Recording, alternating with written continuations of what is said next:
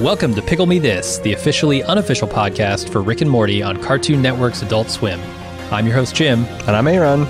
You can subscribe to the show on Apple Podcasts, Spotify, or wherever you listen to podcasts. Today we're covering Season 5, Episode 8, Rickternal Friendshine of the Spotless Mort. Here's Aaron with the recap.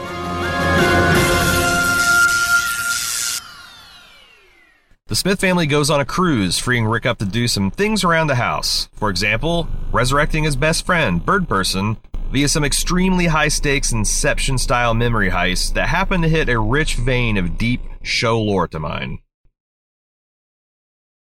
All right, Aaron, what do you think of this episode? I thought this episode was amazing. Um, it's not the funniest episode, although it had some things Mhm. that really made me laugh hard, like the smash cut from the Inception bullshit to, you know, Rick and Bird Person on the table foaming at the mouth and, and twitching, and and the garage computer getting increasingly worried about the situation. I thought that stuff was really funny, but I think what a lot of frustrated Rick and Morty fans have been waiting is to get to the quote unquote good stuff. The Yeah. The continuity episodes, like X Files before it. Rick and Morty is starting to feel like, you know, the monster of the week shit's just not cutting it. If the cigarette smoking man doesn't show up in the form of evil Mo- Morty or Space Beth or, you know, Phoenix person, it's a fucking bullshit episode. And I, I have some sympathy for that. But like, I guess if you were that type of person, this thing seemed to hit like that, to scratch that itch. Like you finally got it. Um, Yeah. So I, I, I thought it was a is a great episode. Um, it doesn't surprise me. Like there's almost universal praise for this. Uh, everywhere I've gone on the Rick and Morty fandom, and I was also did some some like little bit of research, and it seems like the canon episodes are universally the most popular in terms of IMDb rating, in terms of ratings. Mhm. Uh, the stuff that advanced the plot is clearly what brings all the boys and girls to the yard. So Mhm. I thought it was a great episode. What do you think? Uh, yeah, I liked the episode too. I will say uh, I agree with you that it was not the funniest. Um, it was certainly funnier than last week for me uh, with the Gotron stuff, but uh, I guess you know I'm looking for the chocolate and the peanut butter. I want the comedy, um, and I want the the continuity when we get it. Um, and in this episode, like they brought the continuity, but I wasn't laughing as much as I had in previous episodes and that's fine. Um, there were a few laughs, like you said. I, I think like some of the stuff they did with uh, just the mind, uh, you know, the idea that they're in the mind of Bird Person, and uh, you know, he remembers Rick in a certain way, and that gives him the technology, but not, you know, the results of the technology. It was kind of funny, especially on the second time through. I'm like, oh, okay, that's that's funnier um, now that I know what's coming. Uh, but yeah, I, I don't know. In general, I like this episode. I think we found some. Uh, we might have found out some new things about the characters. It's tough to say because we're all inside Bird Person or Phoenix Person's mind, right? I'm glad you said that because I was wondering what because these appear on the surface to be some heavy, heavy canon revelations about Rick. Right. But I think what you just said is the wiggle room for. I don't think they can walk all this back because some of it reinforces other, like you know, starting to put together a piece of like consistent lore. Mhm. but like that well that was bird bird person's fragmented memories that the federation had fucked with and that was the you know is his best friend rick the same f- rick that he even met at the festival like it's like there's there's a lot of wiggle room there for sure Oh yeah, tons. And so anything, yeah, that they brought up, and, and I recognized that immediately. I was like, oh boy, but they're really leaving a lot of space for them to get out of whatever they do in this episode. But also, I don't know. Is that what you want to do as a creator of a show? Do you want to? Yeah, I know they've done it before, right? There was the the I don't know the sit down with John Hamm uh, diner episode where they had a whole bunch of backstory about Nathan Beth. Fillion, but sure Or yeah, sorry, Nathan Fillion uh, diner episode. Um, it, and you know they left that door like wide open to the point where Rick says, "Yeah, none of that shit was real." Um, but, I, I but feel who like that- knows? that's yeah. I mean, we're we're gonna have a whole, I'm sure, discussion about the canon implications. Maybe we should get to that right away. But I just also want to ponder is John Hamm the poor man's version of Nathan Fillion, or is Nathan Fillion the poor man's version of John Hamm? Because now that you've made it, the con- the comparison is unmistakable. Sure. Uh, I I feel like John Hamm. It, it, Nathan Fillion was doing it before John Hamm, so it's got to be John Hamm is the But Poor but they're man's both Nathan the Fillion. like insanely charismatic Mhm. leads of essentially one iconic role. Mhm. and have kind of been culturally coasting on that. Like, I mean, it's not that they neither one of those guys have done work, even good work that you could cite. Like, oh, well, Fillion did that one, uh, you know, sing along blog, and he was in Destiny too, and yeah, Mhm. John Hamm was in. He was pretty good in Baby Driver, wasn't he? Uh, but yeah, huh. I, I didn't even mean to bring that up, but you're right.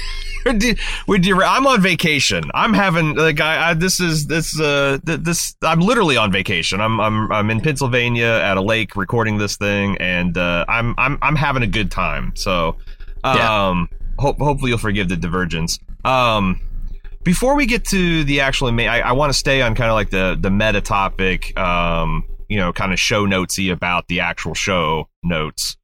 Did you hear that there's not going to be a Rick and Morty next week? oh no, I didn't.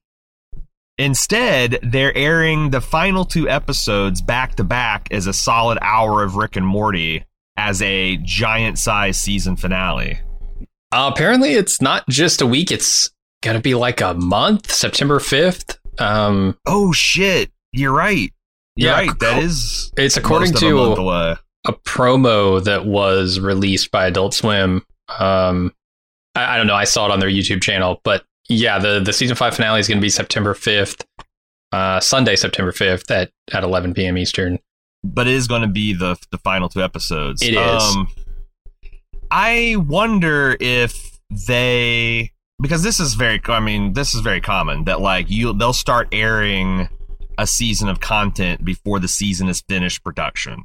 Yeah. Like, in fact, some things like captioning of the episode and even scoring the episode in some cases for hyper. I, we interviewed the uh, composer for like uh, Breaking Bad a long time ago, Mhm. and he said that like sometimes he gets the final episode like a week before it airs, and he has to score it. Yeah. I wonder if the animation got ahead of them and they just m- m- messed up the like the, the the how long it take them to, to finish the the finishing touches, or if they maybe did some more voice work that had to do like what what do you think's going on here? And then they said, "Well, sorry, Rick and Morty. Uh, perhaps our most popular show on Adult Swim. We don't have a spot for you for another month, so you're gonna have to get in line." I mean, No, sure, it's more like, of just like it's going to take him that long to finish it. I guess. I- that seems like a that seems like a big stretch to me. I, I don't know why uh, animating something would take a month, or, or how you get like so out of sorts with your production schedule that you need a full month after the last episode aired to get something done. It seems crazy to me that that would happen, but Seems- I, it also seems Yeah. crazy to delay this for no real reason. So there's got to be a reason behind it. Um, it's not. It's That's not a what I was marketing thing, right? yeah. Because this seems ass backwards if you're trying to market this show. I mean, the only thing I can think, like, if if if I just say, okay, if I'm going to reject the production problem ish issue, that either something came up that where they were uncomfortable politically dealing with something, they had to cut it, or like uh, Dan and Justin had a real brainstorm as far as canon, and they wanted to reshoot something, or they Mhm. just, you know, like the animation wasn't quite up to snuff, and they had to finish it, or it just took longer. I, I, don't know, but if I take it like if that can't be the case, then the only thing I can think of is like if a, if if Adult Swim is looking at these ratings and looking at people being unhappy, and they know they have like a banger three episode arc. What if they drop the first one that's good they thought would make you know it's like well we'll get the canon heavy one out there and then we'll take a month off to let the buzz build back up right and it almost be like you know then we have build it into this big event and kind of but that seems pretty like I don't know does does Turner does Turner Broadcasting think that like essentially Rick and Morty is a flop season 5 is a flop just because a couple of loud people on the internet are saying that like I I don't know what it it seems crazy Yeah, yeah, they'll, right. they'll listen to the numbers. I mean, you know, if it's a flop, they'll know it uh, based on viewership. They won't. They won't give a shit what you know people are saying on some minor subreddit, right? I wouldn't think so. But on the other hand, I could also see like, yeah, because we always talked about how, like in The Walking Dead, how they would do something and it pisses off the fans, but they continue to talk about it and deal with it on the show as if that's you know like that's not the case. Everybody's love. It'd be mm-hmm. kind of refreshing for a company to course correct for that. It's like ah something's not working, so let's try to do something to boot and rally the season. But. It also seems insane to be like uh CEOs like fuck it. Push it off a month. Let's build some enthusiasm. You know, it's like what? They, I mean, Rick and Morty has in my opinion, fucked this up many times. Uh, waits between seasons have been extremely long. There's been sure strange delays, like mid-season, if I recall. Uh, yes, yeah. I, I don't. I don't know why this show, almost uniquely, like I'm trying to think of other shows that have had this many scheduling problems. Hiccups. Yeah, and I, I, they're few and far between. This show well, seems to have them all the time. I mean, not to put a fine point on it, but Dan's other production community was beset by all kinds of problems behind the scene. Mm. And one of the recurring gags on his podcast was he was always writing like months behind writing a script for a movie he had to do, or months behind turning in a draft for a treatment of something, blah, blah, blah. So, like, it could be that just he's kind of messy. This whole, like, when I think of um, Justin Roiland, Dan Harmon, Rob Schrab, uh, I do not think, boy, just meat and potatoes, workman-like, right, steady efficiency, set your clock to it, like bastions I think, of reliability. I think, I think frantic creativity mm-hmm. and mm-hmm. intense shame and self-loathing and you know procrastination sure yeah, that's not a well-oiled machine, but yeah. it does give you Rick and Morty, uh, so. and it's why I identify with them somewhat, right? Like I have a lot of those right. same problems. So it, yeah, it's I don't know, man. Delaying it a month, I'm not sure if it's going to build hype or just kill it, but that's what they're going to do. I mean, it seems like it's a big shot in the arm to community. Like this, these were like you know, like the threads and the forums and stuff are hopping. Like people are really, you know, they got fresh, fresh lore to speculate about. So yeah, uh, but what if know, they don't deliver? When I heard, how yeah, can how can well, you deliver on the expectations of like taking a month off? Um, people are going to be building this up as like, oh, they must be working on something enormous, right? This must be, oh, of course, the biggest Rick and Morty of all time. Morty, it's yeah, mm-hmm. we're we're going to get that story lord conclusion with the dark version of Mr. Poopy Butthole and marching with the army of evil Rick's bad is back with like, yeah, I, I, don't, I don't know because I, I, guess we should get into, we should, do you, do you want to talk about the episode in general? do you want to get to the canon implications up front? Because I feel like that's the juicy stuff that people want to talk about and just us talking about our favorite moments of the episode, maybe not as much. Uh, yeah, let's get into it, but let's do a quick break first. Okay, I want to talk canon implications of this because you you hit on something else about you know the previous uh this is the season 3 finale because like the or season 3 premiere. Mm-hmm. I think mm-hmm. a lot of the core material comes out of the season 2 finale which was the wedding squanchers. I yeah. can't believe that was back in season 2. Right? Um and then going on to season 3 when they're in the in in the uh, in the diner with it turns out the poor man's version of Don Draper, as we just established. Uh, he says that that lore about him being kind of a, a simple Rick, essentially, that loves his wife and daughter and doesn't want to gallivant around uh, dimensions because he's got already got the most important job anyone could have, a father, and the other Ricks being kind of jealous and resentful or whatever the fuck they they are. Sabotage, like their job is to get the Ricks back onto the the interdimensional Rick plot, kill his wife and child. He mentions that's a fake memory, which allowed him to take control over it and hijack. And you know, you guys have seen a fucking episode. Mm-hmm. But this episode seems to indicate that Birdman's own memories and Rick himself think a version of that that's very close to the fake memory is true. Did you agree or disagree with that analysis? No, I agree with that. Um, I, I don't think it's like actual confirmation because who knows? This could be just a story that Rick uses when he's trying to deflect emotionally, um, and people ask about it. But and and you know maybe that's what he told Bird Person, right? But it certainly adds fuel to that fire. Yeah, and when he's ha- but when he's having conversations of a memory version of himself with himself, and there's no one. Uh, it's this isn't performative for Bird Person. Bird Person's consciousness is in another zone. Mm-hmm. Um, although I guess like if I'm really putting my devious showrunner hat on, I could be like, oh, it's always a performance because this is all in Bird person subconscious, and Rick knew that. And but like it's starting Yeah. to get pretty strained. I'm I'm more of starting to get to like the fake part of the memory was Beth had pigtails actually and not a ponytail when she got exploded by a bomb right Uh-huh. like because like any anything that you intentionally fabulize would make the memory fake and i guess let you hijack a, a nathan fillion brain in a Mhm. bug body? I, so I- but I, I just feel like that's the thing is like yeah you're right. They got a little bit of wiggle room on some of this stuff because it is all memories and there's there's trauma. There is intentional cyber fuckery uh, mental fuckery by the federation. But like the more these things start to reinforce with each other the more people will be frankly outraged with like oh it's just a birdman memory none of that shit can be relied upon And this whole show is built on that that idea, right? Like that that tension Uh, yeah, the tension between like what's real and what isn't, or or like what happened in this version of Rick's universe or dimension, and what happened in uh, different versions, right? Because there are infinite number of Ricks out there. It, it's it's there's always wiggle room. Yeah.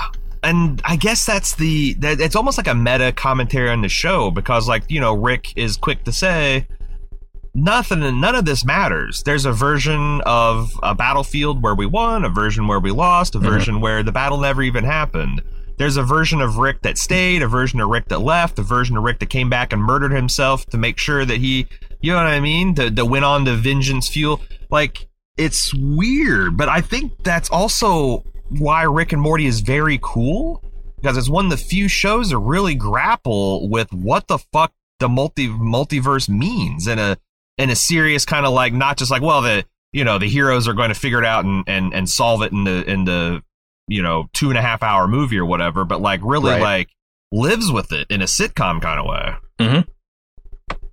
Yeah. Um. It, it also, you know, it it uh, allows them to tell stories in different ways too, and and make different things more significant. Because I do think there's significance to this, even though we're in one particular dimension inside one particular bird person's brain. I don't even know if this is the same bird person necessarily that he met at, uh, you know, Bird of Palooza, Flargabarg, or whatever. Is this is this C one thirty seven bird person that's C one thirty seven Rick's best friend, or is this yeah right. Yeah. who knows? But ultimately like that's the nature of the storytelling in this show. And i think you have to look at things like this as being significant even if there is wiggle room because the show is choosing to tell you these things right?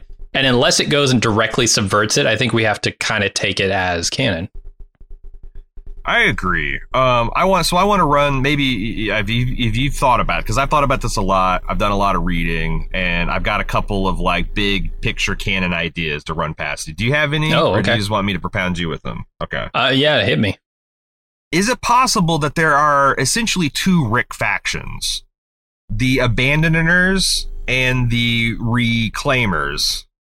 So like the abandoners are the Ricks that invent a portal gun Hmm. and rem- and realize that everything is stupid and subjective and there's no reason to care about your family at all and they essentially turn into nihilists and they are opposed by the Ricks that rejected all that shit hmm and they had some kind of like MCU civil war, and the Reclaimers have essentially eradicated the nihilist Ricks.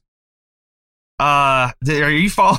I feel like I'm an insane person saying this, but like, what, and and so like you've got this phenomenon where uh all the Ricks that abandoned their family have left their family behind, and all the Ricks that wanted to keep their family had their family murdered by those other Ricks. So now this adds a lot of angst to the show, right? Because our Rick is one of those who wanted to keep his family. His family is murdered, and he's adopted the a family of a Rick who abandoned them. hmm So he has to put up with this baggage of his family thinking that he abandoned them. interesting. It- it- yeah, He's like you're unfairly starting. persecuted by his own family for the shit that he didn't do. It could be. It could be. I. That would be an interesting direction to take this, certainly, and in like the infinite number of ricks sort of way, starting like a Rick civil war, uh, ba- based on the lines of like who Rick is. Um, not about like oh, you know, some external thing happened. It's like no, the Ricks reacted in different ways to different events. Um, and now they're trying to sort of enforce their will on all of the timelines or all of the u- universes. Yeah, or they had to. Kind of like this reminds me. I mean, this is this is the cool thing about the explosion of sci-fi fantasy is everything starts to adapt from everything else because this is starting to feel very. You know, I don't want to get into spoilers for the last season of Loki, but Marvel Phase Four seems to be very much into multiverses and like the idea of a multiversal timeline where like you like the 99% of the people that invented the time travel technology might be good basically decent people but that Mhm. one are fuckers and they're like will take over and destroy everything so Mhm. the good ones have to destroy them it's kind of like the paradox of intolerance i i, I wonder if they're playing Yeah. with something like that here Could be. which explains why like there's a universality of these rick experiences because you're you know that that finite curve maybe that finite curve is the ricks that have been allowed to exist by the council of ricks or whatever i don't know right. Yeah, I Um, don't, I don't know, man. It it would be a cool way to go, and I think like if that's what they're doing, then they're taking their sweet time evolving it, and I kind of like that. Well, they got their time, right? Like, why bust their ass of trying time. to jerk? Yeah. Plus, it's like I, I also could see them like having a Google Doc of like when they're farting around at the table. Like, if someone has a solid idea for like, you know, like for an example, it's always kind of stuck in my craw why they hang around with with Gear Person, because he's such a shit and he betrayed Rick in a heartbeat. Mhm. but the reveal that like you know oh that's actually gear dude who was a cool badass freedom fighter. That was a kid brother that like rick and bird person kind of kicked around with out of sense of obligation and duty and whatnot. Yeah, like that's fun but like do they like when they come at a table like okay that's a great idea write it in the the lore document. And when they get enough like when they get like five pages of solid shit like that they're like all right hey we got five pages in this here google doc. It's time to shit out a lore episode. Um because because here's the thing. I don't did you see any of the um, some of the commentary? I, I i guess that after the season two finale one of these fans, Uber fans of Rick and Morty, painted this like it looks like a Magic the Gathering kind of like piece of artwork of like this Blood Ridge or Blood Gulch or whatever, Blood Valley, whatever the Serenity Valley pastiche is. Right. Um, and it's like photorealistic, a bird person cradling a dead bird person. Uh, Rick with his hand on bird person's shoulder, super squanchy in the background, looking forlorn, stacks of dead bodies all around. And Dan, in the last year's virtual Comic Con, among other things, said that he bought a print of that Hmm. and he put it above his mantle as a reminder of how fucking serious people take this fucking canon and as a ways that he would never forget to reward that seriousness which is why i think that like all this talk about you know dan not caring and just not caring just cash out i don't know that that's really true i Mhm. just think it's like they care so much that they're only going to do it when they know they have something cool to say is it possible that Beth is inevitably murdered. His family, if if if if Rick stays, he's always murdered by some renegade Rick. Mhm. And if Rick leaves, then Beth survives into adulthood to make Morty and Summer and all that stuff. But Rick has to then be the abandoner. Mhm. So it's like one of those things where like uh, the waveform sometimes collapses into a certainty, like of an if there, like there's infinite diversion of what happens, but there's like these some decisions that are like pivotal. Is that something that they're trying to hint at? Maybe I. Hmm. Yeah, I guess how how be- like sci-fi how how. Yeah, how sci-fi they're they going to take the canon of this? You know. Because the other thing is like I was the other thing about the implication of like you know maybe Rick's taken on his guilt and baggage from evil Rick's that he but he you know what else is he going to do sit and try to come back to Beth and say hey I need to explain the multiverse and all that stuff um he has she has definite memories of like a sci-fi Rick raising her like Mhm. you remember the the Fruity Loop Land episode uh, Yeah, yeah. the ABCs of of Beth um like either Beth survives much older in some timelines before he abandons her, or this is a timeline from a different Rick that like I mean who who who is that Beth that he has raised? I don't I don't know. Like obviously this isn't his Beth, it's not his Morty.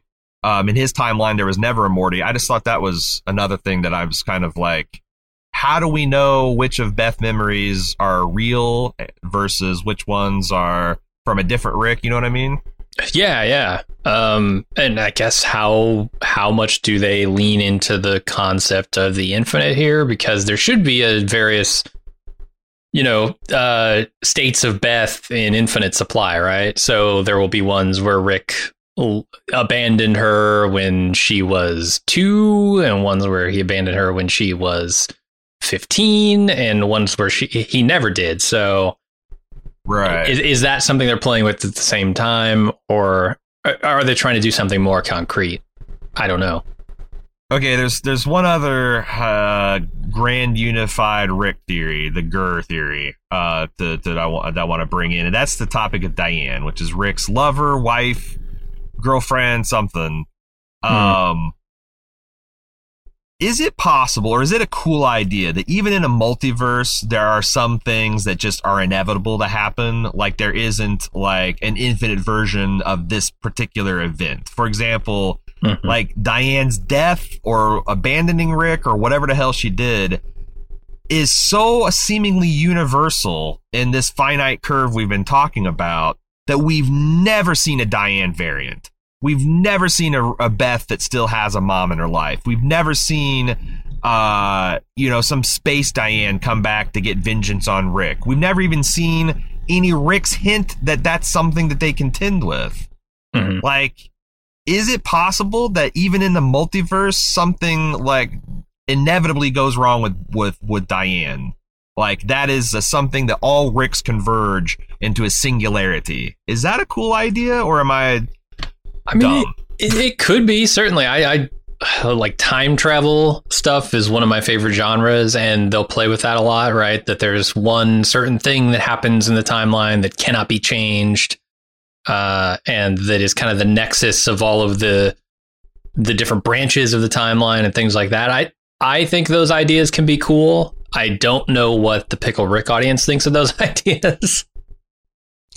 But Yeah. I, we, Well, we could find out. like- yeah, like like um, they've always poo pooed time travel on Rick and Morty. Uh, like even Rick Yeah. Rick himself like has a dim view of it, and I think they illustrated that with that snake time traveling Mm-hmm. episode, to where like Rick could probably travel through time, but like he knows that it would instantly turn. It, it's kind of like uh, the reason we don't have nuclear wars today is because everyone knows the it's it's it's a too terrible of a possibility to contemplate. Like it's something that like Ricks are respectful enough that they know like well if one of us starts doing the time fuckery, we all will, which Mhm. means we all lose inevitably forever. So it's kind of like a mad, a mutual assured destruction thing. Yeah, it's like a macrocosm of the the decoys episode, right? Right, exactly, exactly. On a grander scale, except for their full fidelity Ricks going at it, ha- hammer and thong. Mhm. Um, and then I don't know, like it's, it, oh man, it'd also be interesting to see if like if they ever do like uh, a Rick Civil War to where Rick annihilate, like they could go really dark where Rick decides it's not enough that we've eliminated like the nihilist Ricks, like if we're going to go down that, you know, personal pet canon.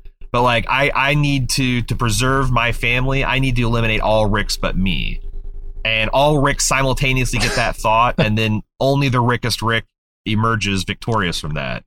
Uh, a tournament of Ricks kind of thing. Yeah. Yes, exactly, exactly. Um, yeah, I, I don't know where they're gonna go with that. the The last big canon implication I thought of was we saw in this goes back to season one lore. Um, the episode uh, "Close Rick Counters of the Rick Kind," where Mhm. they first established the Citadel of Ricks, and he was brought up because there was one Rick that was trying to eliminate Ricks from the timeline and harness all, uh, harness all their Mortys, harvest and harness all their Mortys, right? Mhm. And the big reveal at the end of that was there was this evil Morty who's the Mortiest of all Mortys. Um, so just to just to ground this, um, one of the things that the evil Rick that was in the thrall of the evil Morty was doing was going through Rick's memories. And one of the memories he extracted was Rick kind of holding baby Morty. Right. What is like if if if Rick abandoned Beth when she was a child? Mhm.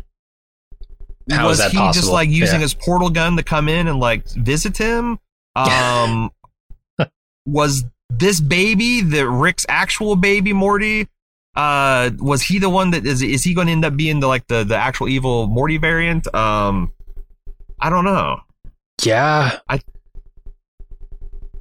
I was trying to think of like is was that like that's got to be a real memory. So when did Rick? Is that when Rick decided to come back in their life? I I'm trying to get like hints about the timeline just from the stuff that we now know from this episode. I don't know. Yeah, man. I it, I feel like I don't know. Do they have an idea of where this is all going? Are, are they intentionally guiding this, or are they planting seeds that they'll come back to later and figure out? It feels very gardenery, kind of. It know, really instead does, Like yeah. an architect, it feels like they're allowing things to sprout. They're pruning things Mm-hmm. with escape clauses, like, "Well, it's all just a memory," or "It was all something that Rick was saying to an alien to get an upper hand." Right. And but they are still though building. You know, these are starting to fall in place, and I think there's some pieces of canon that they can't get away with retconning at this point. But they could twist and subvert it, like For sure. we know the evil Morty is not our Morty, but it could be because we see Morty getting more and more violent and more and more. You know, I guess he's still maintaining his core goodness of Morty, but like, what if like our Morty kills evil Morty, and it's not a victory? It's like you know, he just becomes an even worse version of evil Morty. sure, Um, he becomes like the Luke Skywalker if he had killed Darth Vader. yeah, yeah, yeah, yeah, yeah, exactly. Uh, yeah. I mean, I could see something like that happening. I just don't. I, I'm not sure that that's where they're pushing the show, or if they're pushing the show in a direction at all. I think like the thing you said about them sort of leaving outs and clauses for themselves to wiggle out of that stuff is right. I I think with as much time as they have ahead of them, planning that kind of stuff would be folly. Just because in five years or whatever it takes to get through the rest of the series, they could have some better ideas, right? That Google document you're talking about could fill up with some Uh-huh. shit that's way better than anything they came up with a year ago. And why are they going to like pigeonhole themselves into one particular plot or one particular uh, avenue for the story to go if they have all of this time, this guaranteed time left? Right. Yeah, I wonder if they feel like if they and, and at what point do you start locking shit down and start heading towards an end game? Right. Because right. like at one hand they have all the time in the world. They have, you know, as much show laying ahead of them as they do behind them. Mhm. But every year that's going to be less and less the case and it's going to be more and more of this lore is going to be kind of start to crystallize and fans and there's going to be expectations and yeah, I mean it's a it's an interesting creative problem because they have so much runway, but it's not infinite. And if you don't manage it well, No. your garden can get you know look at what happened to fucking Martin. he got seventy percent of the way through his magnum opus, and then oh shit, you know, uh, How was community on this? Did community have like some grand thesis that it was going for at the end, or was it more of an episodic, uh, or, or you know, uh, was it a more of a like week by week sort of thing? No, it definitely had like long arcs about you know how characters felt about each other and how, why characters are still at the school and what they're trying to achieve and the friendships and all Mhm. that stuff. But it was like it's so weird because like Dan got fired for a season Right. and then it got brought back and it got canceled and then it went on hiatus and then Yahoo of all places bought it up and um like how like how fans feel about the Yahoo seasons. It, it's it's tough to say. Like it feels like what happened in communities. It kind of whimpered out. Gotcha. Um, so, but that's always the danger of these, uh, like procedurally driven shows that have a little bit of lore, right? Mhm. Um, they don't usually. It's not like Dan. It's not like uh, you know, like like uh, Vince Gilligan famously had. Uh, I want to go take a, a high school chemistry teacher from Mr. Chips to Scarface. Yep. Uh, Dan and Justin did not approach this project in that way. it's more of a Chris Carter X Files. You know, Mulder's got this thing where his Yeah. sisters got abducted, and Scully's the skeptic, and that's just going to be the the engine that drives this show. Mhm. Um, it's it's it's yeah, it's engine versus destination. I, I don't know, but like. I just know that Dan. I don't think Dan wants to fuck it up, and I, I throw in that quote from a Comic Con about him respecting the audience's passion as evidence that like he might fail, but I don't think it's going to be because he got too rich and famous to give a shit about his professional creative reputation. Gotcha. I mean, you can count Also- on his ego if nothing else, I guess. uh, I, and me as an audience member, personally, I'm not looking for some grand thesis. I'm not looking for like this to all be perfectly tied into a neat little bow at the end. I'm just enjoying the show for what it is week by week. I, I Yeah. don't I don't need it to be anything specific other than funny and Rick and Morty, right? Like I, I know the vibe that Rick and Morty brings and I want the show to be that. But beyond that, as long as it's funny, uh I- I'm in. Yeah, it's weird because like I, I I was trying to think about like uh how much I buy into the narrative that like Rick and Morty is as bad this year, and how much of it is like the show still trying to find itself and find the mix between the can because like I'm thinking of Simpsons. Like I know like widely the people widely consider like the first 10 years the simpsons golden age or whatever but like the first two seasons were really pretty uneven and don't feel simpsony in Yeah. retrospect and where like Rick and Morty had just like this run of of success, and now like maybe they're having some of the growing pains in these later seasons as they're trying. But also, Simpsons never tried to inject canon. Like some you know shit Right. happened that kind of accumulated. They'd use it for gags and shit, but like yeah, you know Bart never is going to fucking shave. Homer's never going to like you know pull his head out of his ass. Marge is never going to leave him. There's like there whereas in in Rick and Morty, even though there's a little bit of that with like Rick or uh, Morty and Summer, it does Mhm. feel like big things are happening and changing. Yeah, And that's true. that's another weird friction that the show's going to have to resolve. Is like how do you keep up the eternal family facade of the Simpsons while Mm-hmm. really having like growth? And I guess I always thought that the the interdimensional stuff would add that stuff, but now I'm like, I don't know. I think I, maybe they'll they'll try to like tackle it head on. Yeah, they might go for something bigger, and it, it- it's not just even the the character drift, right? What what do we call the flanderization of characters? Right. Um, it, because that does happen also in shows like this, but they're intentionally doing things. They're they're emotionally flanderizing these characters, right? Where their yeah. their backstories are being filled out. We're learning more about their mental states in any given moment. We don't you don't give a shit what's going on in Homer Simpson's head, right? Nobody cares. yeah. But Yeah. you do give a shit what's going on in Rick's head in this show, because that's kind of if there's any like overarching sort of plot, it's like how what kind of person is Rick? I guess um, you know, and can he change? Can he grow and improve and become a better Rick? And I think that's like the major thing I look for when I'm when I'm thinking about canon is not necessarily like oh this plot point connects to that plot point, and Uh-huh. and that stuff does exist, but it's more like what is the emotional arc of these characters, and Yeah. you know that that is something that I definitely believe that the writing team is considering when they're writing these episodes, because that you know Yeah. that's all part of the the fucking Uh, the emotional story circle, I guess. Yeah.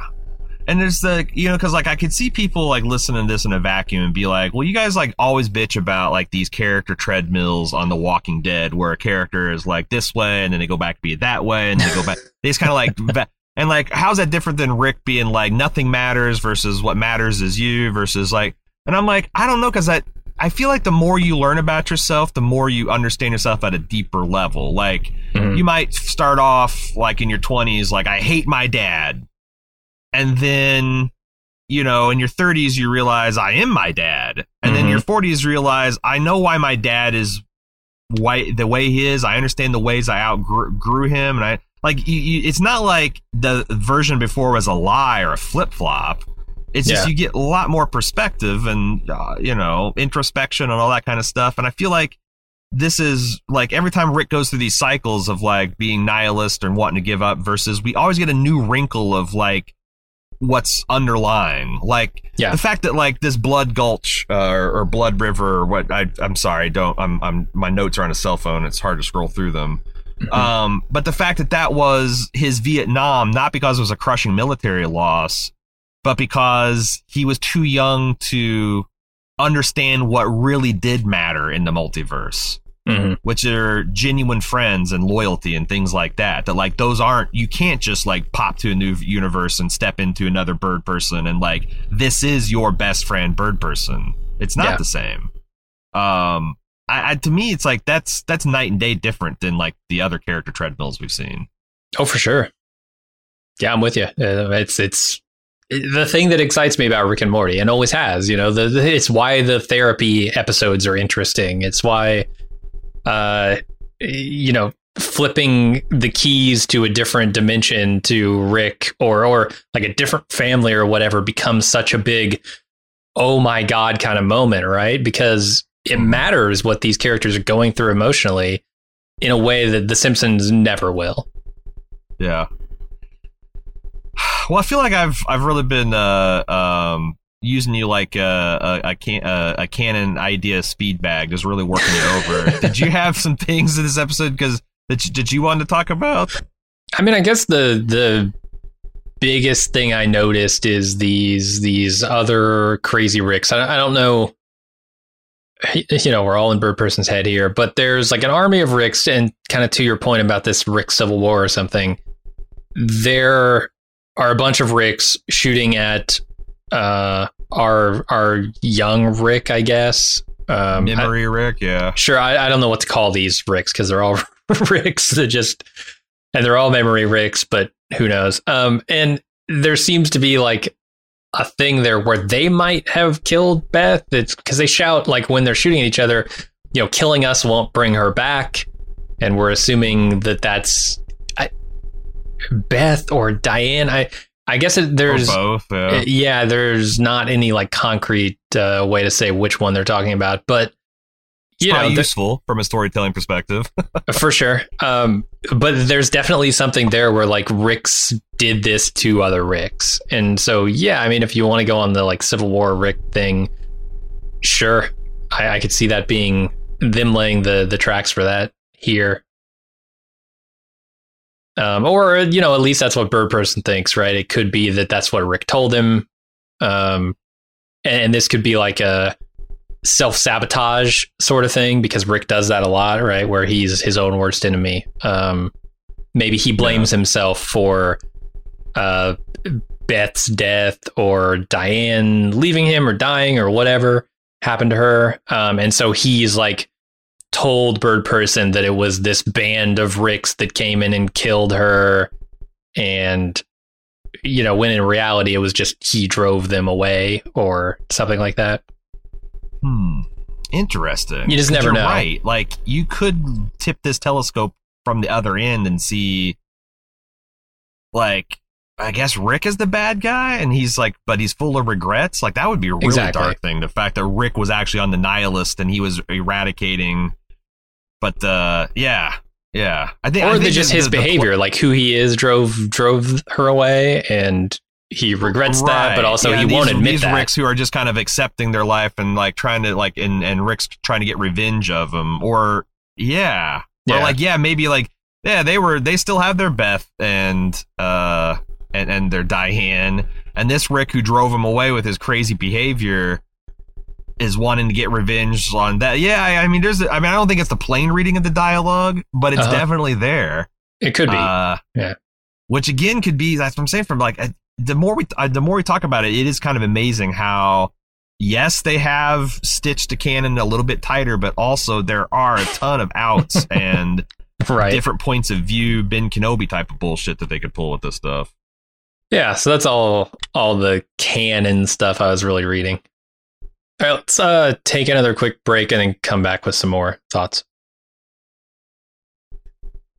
The other thing I wanted to talk about, I got a bunch of things I want to talk about, but like, what do we make of the fact that Rick's computers universally are misanthropic? like he said, it's like it takes an asshole to make one. But like, yeah, why? it- but why does he do this to himself? I don't know. I don't know because you're right. The car is like that. Uh, his garage is like that. It's weird because they're all servile. Like they're desperate. Like even the, the car and the garage both are terrified of pissing Rick off, but they Mhm. also love to like tickle that dragon. Like they they, they like try to find is and, and is that because Rick does it? It's weird because like you know Tony Stark he, they they reference Jarvis here in this Yeah. episode because obviously right right. and like Jarvis was snarky, but Jarvis was 100% servile and like I, I think Tony showed showed frustrations with the limits of some of his like robots and shit. But Jarvis was was cool. He wasn't a dick. He wasn't like oppositional defiant to you know Mhm. Robert Downey Jr. Why does Rick make this AI so fucking like he has to win verbal duels against it to get it to where or get to the point where the computer thinks he's actually going to do it harm before it actually gets behind and starts giving him useful things to work with. It's just I think it's wild. What does it say about him? It is. Yeah. Uh, it, it kind of also funny when you think about it on that level.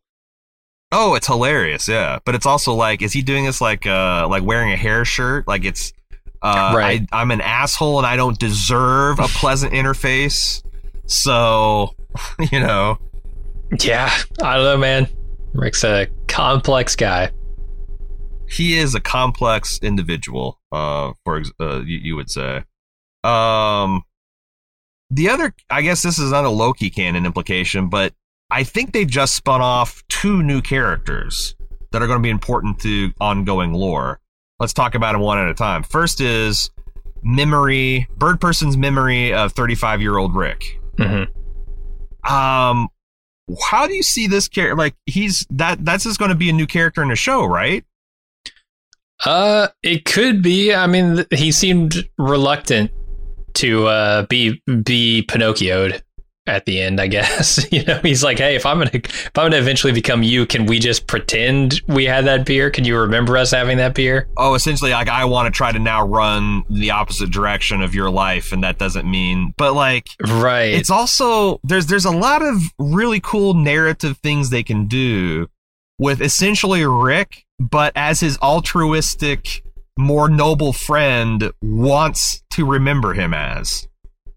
Okay. Like it could be the literal angel on Rick's shoulder, like you know, Mhm. like uh, or something that inspires our Rick to be better, or I don't know. I there, there's something interesting about making this character real and him sticking around in a show. And I, I've seen him. They, they've I've seen other shows do this, or not shows, but like I'm thinking about particularly the Dresden Files has had a couple arcs where um, the main character can have a conversation with an alternate version of himself Mhm. um, that la- gives you like unique character insights and like you know it's like the Soc- Socratic dialogue between the two selves. Like I think that would be interesting in Rick and Morty, and also it's an incredibly powerful ally for Rick. Yeah. You know, like how many Ricks have an idealized, invincible, uh, ennobled younger version of themselves at their side in a war? Maybe, maybe a lot of them do. I don't know. Yeah, I, and I I just wonder like has the inciting incident for turning young Rick into our Rick already happened? Was that the Blood Ridge thing, right? Um because you know Rick is constantly warning him throughout this episode about, hey, you don't want to see how Blood Ridge ends, right? It's not as cool as you hoped, and it's not about the battle. It's it's about like, Right. hey, you invited this friend on this journey with you, and he turned you down. Um, Hmm. that was more it. So I, I I don't know. Has he already been set on that path toward becoming the old Rick that we know? That's interesting because, like, a lot of people say the inciting path is probably Diane slash Beth, but maybe there's multiple ones. Like, Yeah, you yeah. got the simple Rick plan that gets derailed when Beth dies, and you've got the kind of like freedom fighter Han Solo Rick that Mhm. dies when he essentially turns his back on Chewbacca. Re- revenge Uh, Rick. Yeah. Revenge Rick, and then you might have like the Ricks that like are the sad versions of Rick that moves in with their an alternate version of their family. Like Mhm. there's lots of like what like what what bends the arc of a Rick and which one is the inside. That's uh, god damn, that's a fucking complex tapestry. A yeah, right. Especially when there are infinite, you know, permutations of that, right? Right, right. Um, but I yeah. d- So we'll see. I mean, it's the- certainly much more interesting to meet a real version of that Rick than to have this Rick kind of floating around in our Rick's head, right? I, I, I don't Yeah. think like you can go to that well too many times in the future if if young Rick is just in his head. I think he needs to get out of Rick's mind and into the real world, and then he can come back in multiple ways, and we can see how he's changed outside of Rick's influence. I guess. So I guess that's the question: Does does the young Rick take Rick, older Rick, up on the idea to be made real, or does he keep hanging Right. out in his subconsciousness? Or yeah, Yeah, and we really don't know at the end of this episode. Like Rick invites him to become real and have that beer, but yeah. but he seems reluctant. Um, so before we, I, I just just just reminded me talking about the the the garage and the car. Uh, before we get to the the child of uh, Timothy or Tamantha and Bird Person, uh, the other characters, like I guess broadly speaking, the Rick's AI, because like the car AI is built up to a character enough that like I could almost watch an episode of the car fucking around. Sure. Okay. Well, now the garage is, they're making a similar deep character, but what can the garage do? The garage is like stuck. It's a finite, it, it can't, it's not ambulatory. Or, or maybe- this is exactly is. why I think yeah, that young Rick would be much more interesting as a real outside Rick's head character because yeah, there just isn't much possibility. Like all the He has a lot all the adventure agency. needs Yeah, to yeah, yeah. come to the garage, whereas if Uh-huh. the car can go off and have adventures, create its own Right, adventures. right. I don't know what the garage can do. Is that going to be like, is there going to be like a war for supremacy between the AIs because the garage is, is eternally jealous that it can't go anywhere and the ship gets to go anywhere? But on the other hand, like, that might already be what- true if you look at last week's episode, uh, or Yeah. you know, not last week, but the Bruce Chetback episode. Uh, Yeah, yeah, yeah. the car is parked outside the garage. Maybe there's already a feud between the AIs Oh, where you're right. the garage won't like allow the, car to is- park in there. Yeah, there's a there's a big saucer shaped section where the garage it could pull into the garage, but Right. it never does because there's turf war. That's interesting. I like that. um, but like, do you think that there'll there'll be like some kind of genuine weird romance developing between the neighbor that uh, apparently is down to have his dick sucked? Like he's Mhm. bopping up to that house with a wheelbarrow full of Solar- sci-fi gear, humming a "I'm getting my dick sucked by garage tune." Yep. uh is there going to be like scenes of like this guy for, you know, scurrying out of the garage right before Rick? Like, I, there's there should there's at be. least a stinger. There's at least a stinger to this character. I'm saying. yeah. Um, absolutely. okay, and that leads us to uh, what are we going to call this character? Bird daughter? Uh, sure. I don't want to be culturally insensitive and, and put her in a, a intellectual cage by naming her, but uh, I, I called her Yeah. bird slash Tammy person, but I, I don't know. It- bird slash Tammy. Oh, bird hyphen Tammy person. yeah. That's okay. So bird bird hyphen Tammy person. Um, Looking is very Castor Troy in this stinger for sure. very Castor Troy. So they got. Um, I wonder if. I mean, because like I could see two char- two ways for this character to go. Like, uh, obviously, um, you know, it's a counterpart. Uh, Rick and Bird Person can have Rick and Bird Person adventures with Morty and Bird hyphen Tammy Person Oh, as his counterpart to Morty, and that sounds like a fun idea, right? yeah. Until Morty starts getting attracted to bird bird Tammy person. Oh Jesus! I didn't even think of shit gets weird. Well, I mean, that's uh, it sounds entertaining, and it's at least Uh-huh. it's not a fucking weird incest baby. I mean, that would be like Right. nothing particularly gross about the two, the the daughter and and grandson of friends kind of pairing off. I mean, you know, other other not- than not on the face the it. bird part, I, I don't know. Is, is, Well, is, know. does bestiality extend to bird people? No, no, because like it's a Okay. bird person is a non-human intelligence. He's not True. a beast, right? He can give consent. True. He can, uh, you know, make his preferences uh, to sexual companions know all that kind of stuff, and so Is it- Tammy. So Is it ze- xeniality? Yeah, I mean, Sex there with could be like you know, like Riker is a xenophile. You know, he's fucking you know chicks with different numbers of fingers and legs and shit on their faces and all that kind. of, yeah, like yeah, he's it, it really takes pansexual up a notch. Um, Right. oh, well, I guess we need to talk about that too. But like staying on the the the bird slash Tammy person, um, that's one way for them to go. It's just a, a Morty analog to to you know Mhm. be for bird person. The other one is like very feral, very tortured. This character, Oh yeah. uh, powerful ally for evil Morty. Like there's Sure. a there's a fall of Tammy Bird uh person ahead of us. Yeah. Not kind of. I kind of like that more. I wonder if that will because like there's there's also some legitimate friction between you know whatever you know like the the bird person is pretty judgy about Rick's moral outlook that Rick has come by honestly.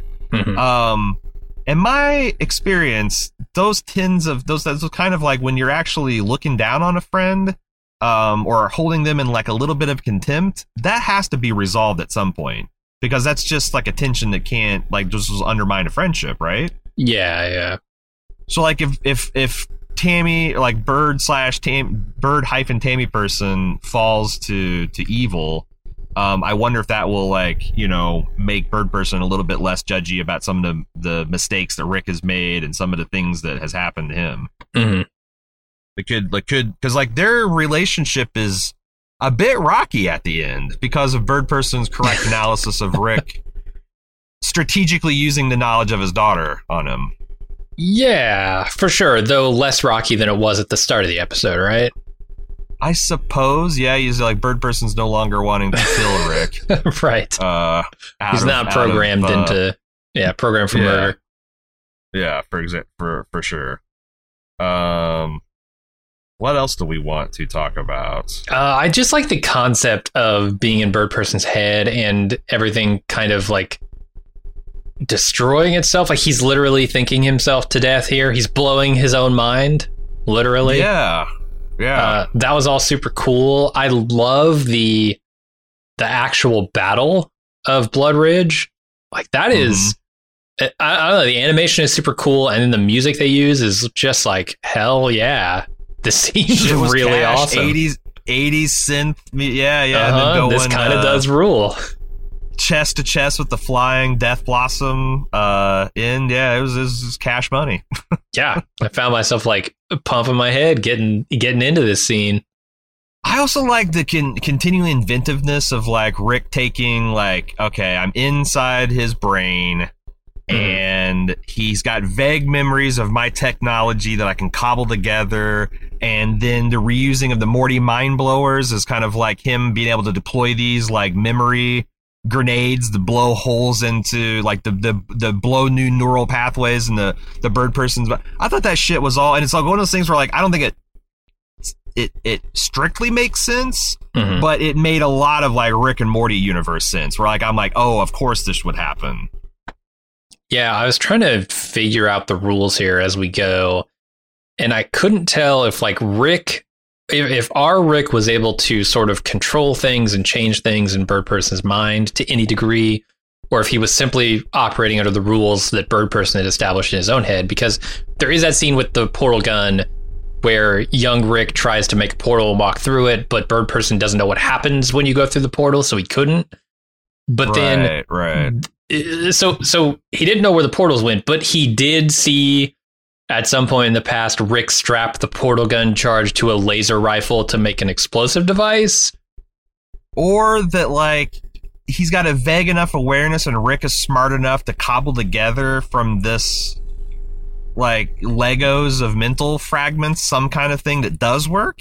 Or, if the, that rule only applies to the figment of Birdman's memory that is young Rick, and and our Rick is able to create and change things inside this world. through his serum, Yeah. whatever he's using to to enter his mind.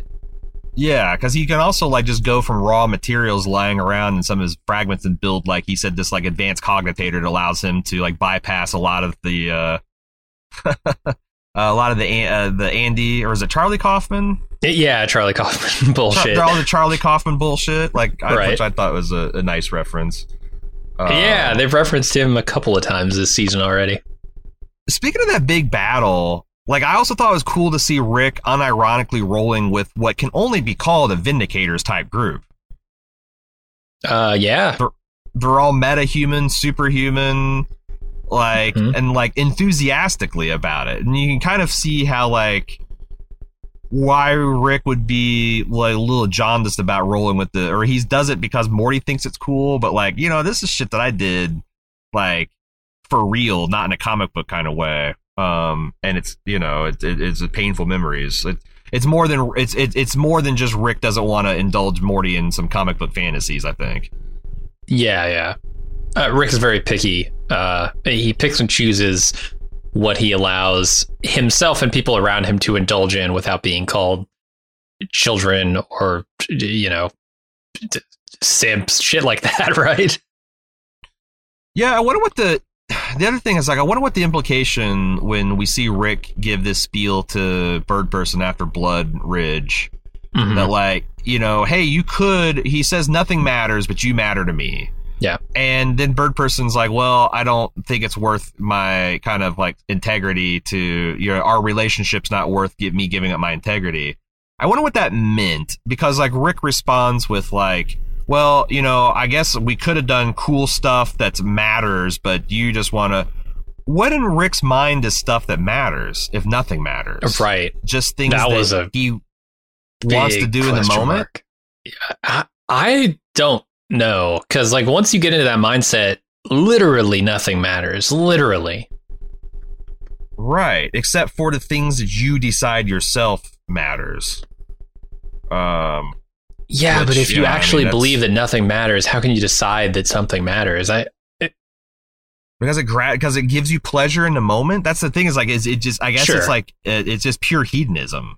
yeah, Like, I suppose the it would thing be. that matters is an awesome experience that blows your mind, and it doesn't matter whose at expense it is. It doesn't matter because all that shit is not real. But what is real is your like. I, I wonder if Rick could talk himself into like uh, I've seen this in a sci-fi concept of like, what if in the future, um, computers can plug us into a simulation that just does nothing but perfectly stimulate all of our pleasure centers Mhm. so that we spend our entire human life in a state of perfect bliss. Yeah. Is that still a human experience? Is that something that we would want? But like Rick could do it to himself if he really believes Mhm. like at the end of everything that like that's all that matters like I don't know why why doesn't he do that? yeah, it's tough. I mean that that makes me think that he doesn't truly believe what he's saying, right? Um, Mhm. That because yeah, I mean, taken to its ultimate conclusion, that is where you would go.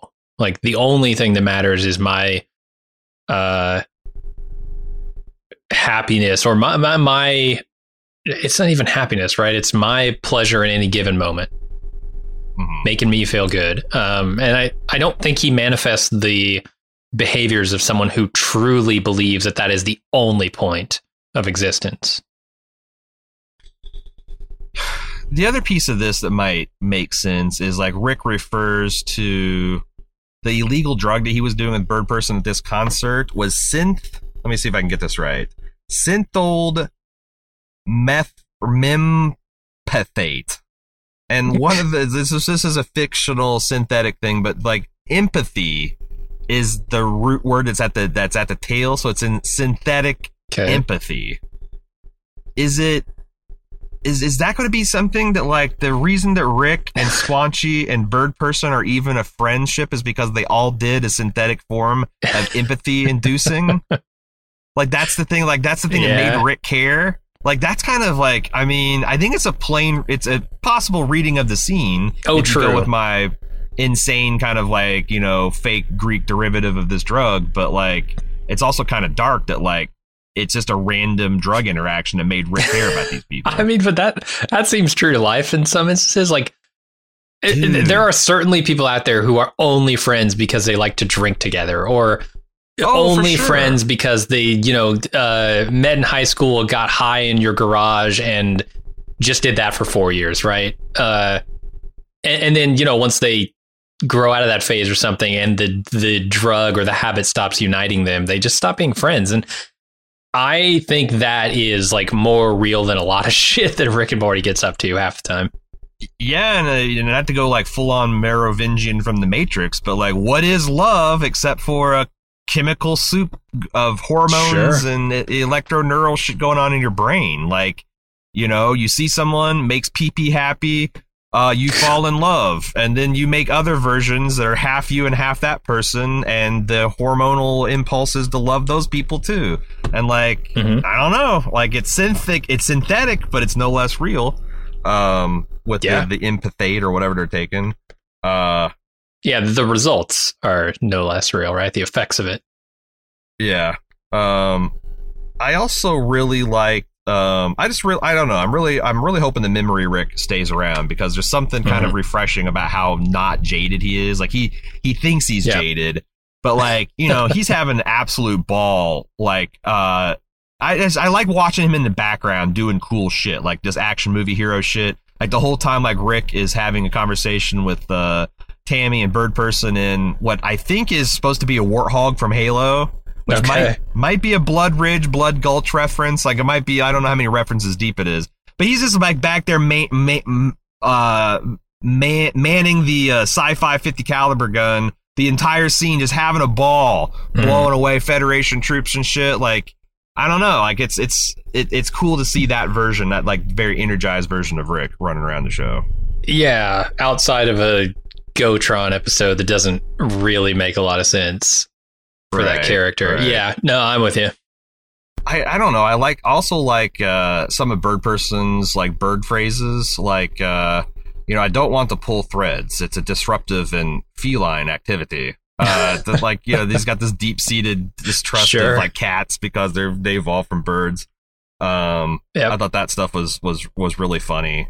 Um, one last, don't be gross, Tammy. You Mhm. know, I've been Yep. described as a seed person. Well, I've certainly enjoyed your seed. Like, oh god. And seeing Squanchy uh, in his stand up phase. It's pretty good. oh, it's also funny, like you're Rick being outraged that uh, Bird Person's fucking Tammy on his workbench, but like Bird Person trying to be like, well, Squanchy was, I was, I of course would have used a squanch closet, but Squanchy was in there squanching, so right. that was really funny. Um, I mean, there's a lot of just really solid callbacks, like all this shit, like the Mhm. photo of Bird Person and Rick in a band. That that was like literally the first day they met. Um, there's so much like e- even going back to that fan art painting. Uh, that dude envisioned Rick having a primitive portal gun rifle looking thing, and you see that that's the thing that Rick is using in this episode. Like they Hmm. pulled that out of the fan painting and put it into episode, which must make that guy like I don't you know uh feel super good about himself. Probably Oh, gonna yeah. show because I he's still selling prints of that. You can buy it like just like Dan Harmon did for his mantle. Um, so I don't know if sales of that might be going through the roof right now. Yeah, that's Uh, cool. And then there's Um, a- is A graduate reference, I think, uh, with the pantyhose stuff, like putting pantyhose on in direct sight of the living room or whatever. It's, I think that's a graduate Right. reference. Yeah, and it's like, well, it's uh, you know, there's much more culturally. Accept- I, I like when the show just gets real Mhm. meta like that. That it's, uh, you know, and was there's like a different lot of. St- yeah, like uh, it reminded me of that story in uh, that comes out of nowhere in, uh, what was it? Uh, uh, saving Saving Private Ryan. Where one of the guys says that this older woman took him into this private thing and showed him her boobs before he shipped off to war because he wanted her, she wanted to have the new memory. It's like, if you told that straight up today, it's like, what this 50 year old woman flashed her tits to this, what, 17 going on 18 guy who's about to die? And what kind of fucked up shit is that? And it's all Right. right, but also we understand that, like, we were literally more culturally primitive. Like, if you Uh-huh. keep going back and, and understanding what does bad things to kids, and we're still f- completely fucked up. And you see that a lot in like, you know, people's attitudes towards when teenage girls get molested by older men versus teenage boys getting molested by older women. And, Mm-hmm. but, uh, I, I like it when the show, there's, it's not even a joke. It's just like, hey, this stuff is fucked up, right? Uh, Yeah. But it's still valid to reference it. Sure. Okay, I think uh, I think we, we covered all the bases, which means it's probably time to get to feedback. We didn't have a lot of feedback this week, um, but uh, we did have a piece. Rick and Morty at baldmove.com. If you want to discuss any of the crazy canon implications, I mean, you got a full month to send in your best guess of to what this is going to impact uh, canon. Had uh, our psychologist friend Tom offer to do a character analysis, a, a deep psychological profile on him. Maybe we'll get to that uh, on the next episode. But uh, anyway, you got till September fifth uh, to send us your best your best canon, canon interpretations or theories on Rick and Morty, uh, and we can read it. Rick and Morty at baldmove.com. First up, or I guess only up, is Psy. Said after listening to your podcast for episode seven, I was wondering if this entire season could be a simulation to show that Summer adventures with her instead of Morty would literally ruin their lives. For example, Morty loses a chance to be with Jessica. Morty loses a chance to go see Boob World. Rick is almost taken over by clones. Beth and Jerry become more and more weird. Rick can't control himself. Uh, some of these stakes are higher than others. I gotta say, the the Morty losing Sure. a chance at Boob World. Um, says if this would become true, they just end the season with all of them sitting in front of the TV to see all these possibilities and tell Summer that Adventures with Summer would just ruin the family. Want to hear your thoughts on this? I kind of, I kind of love that. That kind of feels very Rick and Morty.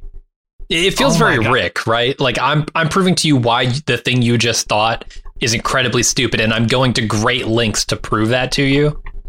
Oh yeah, like when he when he uh pulled out the the whiteboard to set in the Uh-huh. season one or they said I'm gonna I'm gonna prove how much you equally meaning nothing to me with math, you know. Uh huh. This has been For no sure. no no, this has been a long time coming. Yeah, no, I kind of like if the if the if the final two episodes is just one long IDC Mhm. uh, interdimensional cable show of the family showing Summer all the folly of if they let her run the reins. Um, that's hilarious. But also, I can see widely being perceived as sexist for no good reason. oh, okay. I was going to say widely being perceived as a huge waste of time for the rest of the season, but sure, that, too. too. That too. That too. There's there's a couple things that are problematic about just making it the dumb girl who's icky and gross and can't do adventures. But uh, um, But the show wouldn't really be sexist, idea. right? The the the character would be sexist. I it, look, there's a difference between a show having a thesis that is sexist and Oh, a yeah. character in a show being sexist and the show using that, right? Like I don't think it's impossible to depict a sexist character in an otherwise very progressive and interesting show.